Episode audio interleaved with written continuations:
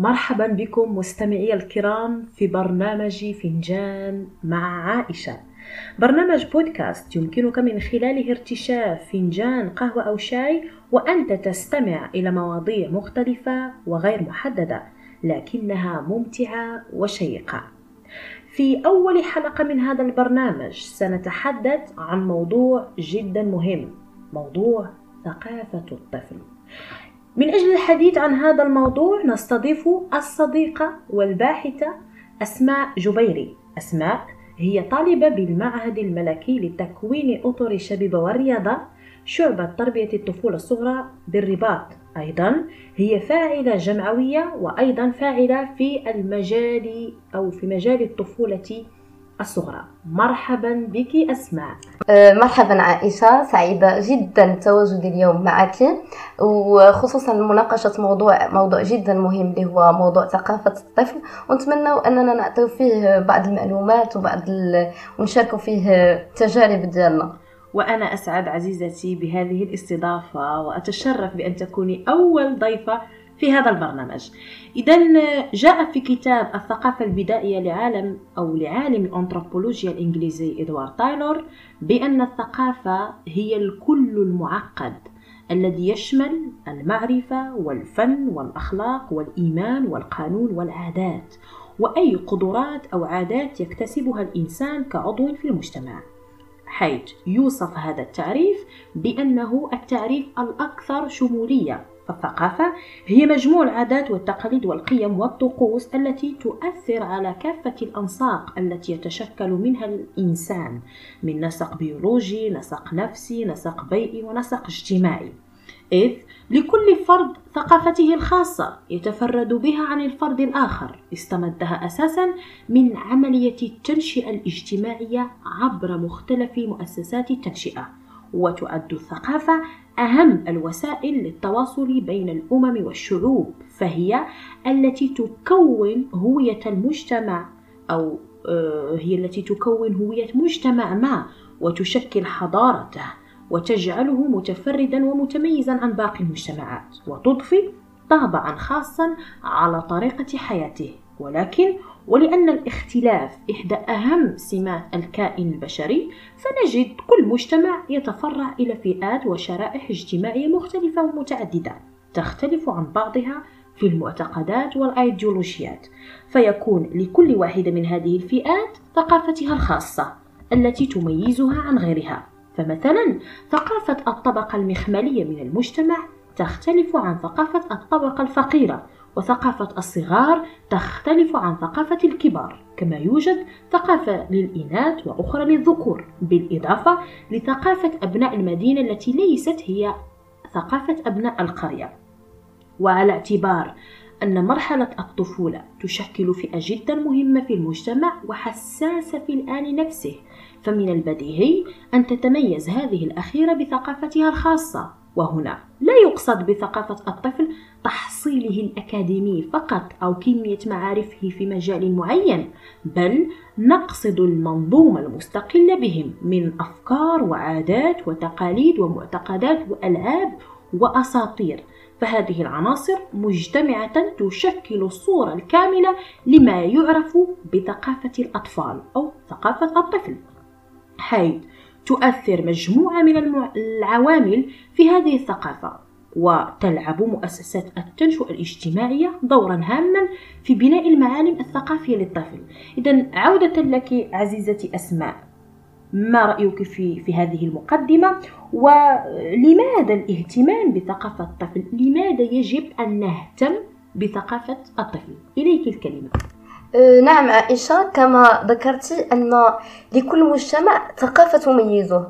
هذه الثقافة يكون قد استمدها من التنشئة الاجتماعية، استمدها من جذور أجداده، وبالتالي فكل جيل كيكون عبارة عن امتداد لسابقه، لكن هذا الشيء لا يعني أنه يكون عبارة عن نسخة طبق الأصل للأجداد ديالو والجذور ديالو، وإنما يجب أن يكون مستوعبا لتجربته، محافظا على انتمائه، ومحاول أنه يحاول أنه يرتقي بما وجده من أجداده لمواكبة المعرفة والتقدم. وبالتالي فثقافه الطفل كتشكل لنا الجانب الاكثر اهميه، وهذا الشيء اللي كيفسر الاهتمام بها الكبير من طرف المربيين والمختصين في الشأن التربوي، ولما له من اهميه كبيره، بحيث أن تنشئة الطفل ثقافيا أصبحت الآن عبارة عن ضرورة ملحة. لماذا؟ لكي نحول الطفل من من متلقي سلبي إلى مشارك في الثقافة. كيف ذلك؟ أنه من خلال مثلا تلقيه المعلومات يمكن أن تكون لازمة أو غير لازمة، ممكن أن تكون مختلفة عن ثقافة مجتمعه، عن عن ما ما يؤمن به مجتمعه. وبالتالي ملي كيكون الطفل عباره عن متلقي سلبي فهو كيتلقى لنا جميع المعلومات بدون ما يكون عنده واحد نظره تحليليه واحد. اما اذا كان نعم داكشي علاش خص تكون يكون نحولوه من متلقي سلبي الى مشارك، وخصوصا الان في ظل ما يعرفه العالم من غزو ثقافي اللي كيعبث بالعقول ديال الاطفال وكيؤدي بهم لزعزعه المجتمع. مثلا اننا اصبحنا الان ننشئ الاطفال على على على ثقافات غير ثقافتهم، يلبسون لباس يختلف تماما عن عن ما هو عن عن عن خصوصيه المجتمع المغربي، وبالتالي كيصبح صعب على الطفل أنه يحدد ما هو صحيح من ما هو خطأ. فجل الأطفال أصبحوا يتبنون أفكارا وقيما وافدة من الخارج بغض النظر عن ما إذا كانت إيجابية أو سلبية. فهذا الغزو يستهدف جعل الأجيال تنظر إلى ماضيها على أنه عبارة عن مخلفات وأنقاض، يشعرون بالخجل من الانتماء إليه، وهذا ما كنلاحظوه الآن في المجتمع. وباش أننا نعالج هذه القضية هذه خصنا نعالجوها من الجذور، من مرحلة الطفولة اللي كنعتبروها مرحلة جد مهمة لتنشئة الطفل. وبما أن مؤسسة المدرسة إلى جانب الأسرة وسائل الإعلام ومؤسسة التنشئة الثقافية للطفل يجب عليها أن تتضامن وأن أن تقف وقفة واحدة في شخص مثلا مربيها وفاعليها التربويين، أنهم يكونوا أولا واعيين بثقافة الطفل وأخطار الانحلال وتحرير وتحريف هذه الثقافة، والعمل على تصحيح ما قد يكون اكتسبه ذلك الطفل من أفكار ومعارف واتجاهات لا تتفق مع معايير المجتمع. إذن صحيح أسماء، أتفق معك في كل في كل ما قلتيه. وعودة إلى المسؤول عن هذه أو عن نشر هذه الثقافة هم أو هي مؤسسات تنشئة التنشئة التنشئة الاجتماعية. عندما نتحدث عن مؤسسات التنشئة الاجتماعية فنتحدث أولا عن الأسرة باعتبارها المحيط الأول للطفل، حيث يكتسب في هذا المحيط يكتسب المبادئ الأولى، فثقافة الوالدين تنعكس على ثقافة الأطفال.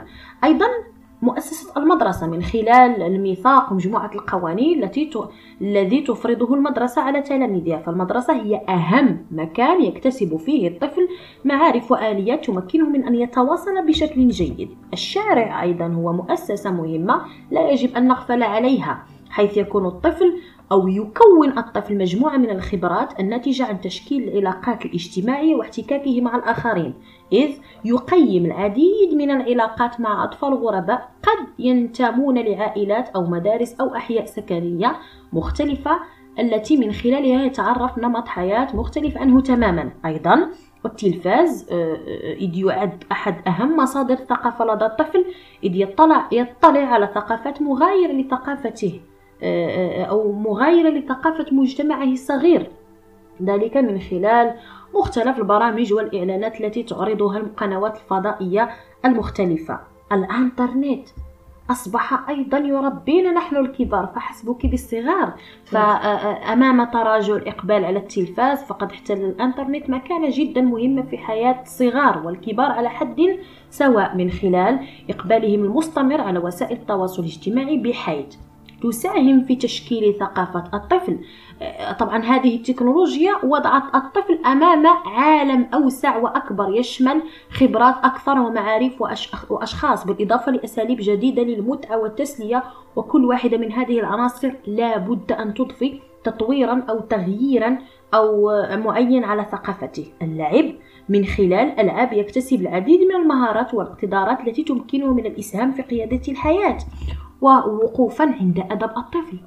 الكتب هي أيضا إحدى إحدى إحدى أعتبرها مؤسسة، لأن لأن طبعا أدب الطفل هو مجموع الأعمال والروايات الأدبية والكتب الموجهة خصوصا للأطفال ككليلة ودمنة، المجلة الخضراء، علاء الدين، ألف ليلة وليلة. إذا حيث كل هذه العناوين التي ذكرت وأخرى أيضا تنمي الحس الإبداعي والتخيل والنقد لدى الطفل وتؤثر بشكل مباشر في ثقافته.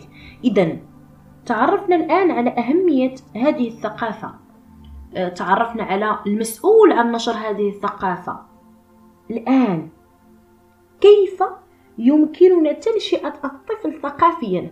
كيف يمكننا مثلا كمثال الطفل المغربي، كيف يمكننا أن ننشئ الطفل لكي يتعرف على ثقافته ويتصالح مع ثقافته؟ لأن الشخص عندما يتصالح مع ثقافته ومع خصوصيات مجتمعه الأكيد وأنه فعلا ستكون هنالك مواطنة من طرفه وسيشعر بالانتماء، سواء الانتماء الوطني أو الانتماء الديني أو حتى الانتماء الفكري إن صح القول.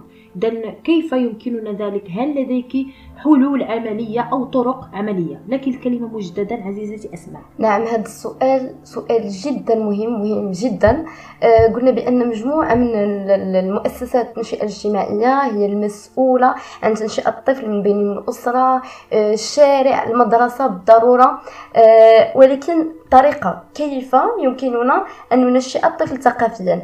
آه يجب اولا ان جميع هذه الاطراف ديال مؤسسات التنشئه الاجتماعيه تكون واعيه اولا باهميه ثقافه الطفل. بعد ذلك سنشوف الطريقه اللي خصنا نوصلوا بها هذه الثقافه للطفل. لماذا الطفل حاليا يتعاطى الانترنت والوسائل التواصل الاجتماعي؟ لماذا؟ لانها تقدم له واقعا اكثر مرحا، اكثر كيستمتع اكثر في هذه المواقع، وهناك تمثل الخطوره ديالها. حنايا بغينا نمرروا واحد الثقافه للطفل، ما يمكنش اننا نمروها ليه من خلال المباشره والتصريح واننا تلقنوها ليه. مثلا اننا نريد ان نحب نزرع نزرعوا فيه حب الوطن، تنديروا ليه واحد الماده اللي سميتها ماده التربيه المواطنه وكنحفظوه. يجب أن تحب الوطن ويجب أن تحفظ النشيد الوطني. لا، هذه ماشي هي الطريقة الصحيحة. إنما يجب علي علينا أن نقدم ثقافة للطفل في قالب ممتع ونتجنبوا المباشرة والتصريح والتلقين، لأن الطفل بهالطريقة سينفر من من هذه الثقافة وربما لن يستوعبها، ما غيستوعبش شنو هي، شنو بغينا نوصلوا ليه. وانما ملي كنوصلوا عليه من خلال واحد القطعه موسيقيه او من خلال واحد القصه او من خلال واحد الروايه، آه كنقدوا اننا نوصلوها ليه، اننا نشرحوها ليه، اننا انه يستوعبها. لذا فالتنشئة الثقافية يجب أن تجمع بين العلم، بين المعرفة، بين الأدب، بين الفنون، بين العادات والتقاليد، القيم والأخلاق، ولكن يجب أن يظل شرط المتعة شرطا قائما دائما، شرطا قائما باستمرار، وخصوصا في مرحلة الطفولة الصغرى. كنعرفوا أن الطفل كيكون يعني يمل بسرعة، ماشي أي حاجة كتثيرو، وبالتالي خصنا نوفروا ليه هذا الجانب ديال المتعة اللي هو شرط أساسي جدا ومهم. وبالتالي إذا تحدثنا على على ثقافة الطفل داخل المؤسسة التربوية باعتبارها مؤسسة من أهم مؤسسات التنشئة الاجتماعية، كيف يجب أن تكون هذه هذه كيف يجب تعليم هذه الثقافة في المؤسسات التربوية؟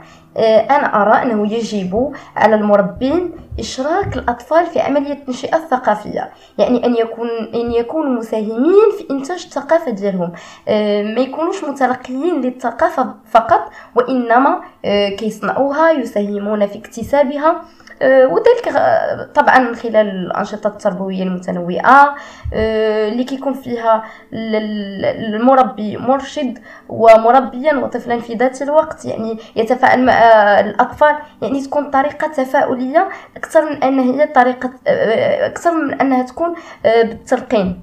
وأن تكون هذه الأنشطة هي عمليات تثقيف بالدرجة الأولى وبطريقة ممتعة تسهل على الطفل تلقي المعلومات سواء الثقافية أو الدينية أو الوطنية بطريقة مسلية كتيسر عليه الفهم ديالها والتقبل ديالها.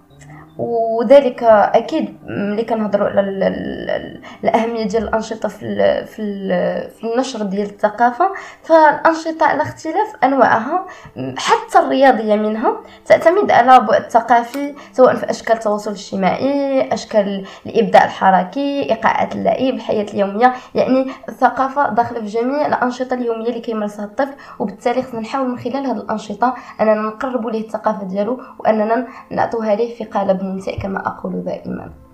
إذن شكرا لك أسماء. ربما وصلنا إلى نقطة النهاية. مستمعي الكرام، نلتقي في حلقة أخرى، لكن قبل ذلك هل لك كلمة أخيرة أسماء قبل أن نرفع هذه الحلقة؟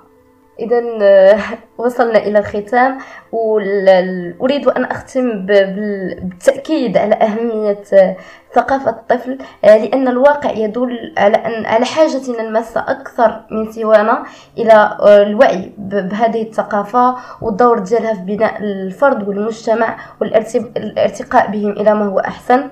وطبعا لن يكون هذا الارتقاء إلا عندما نضاعف جهودنا للارتقاء بثقافة الطفل وجعلها أكيد من مقدمة هواجسنا واهتماماتنا.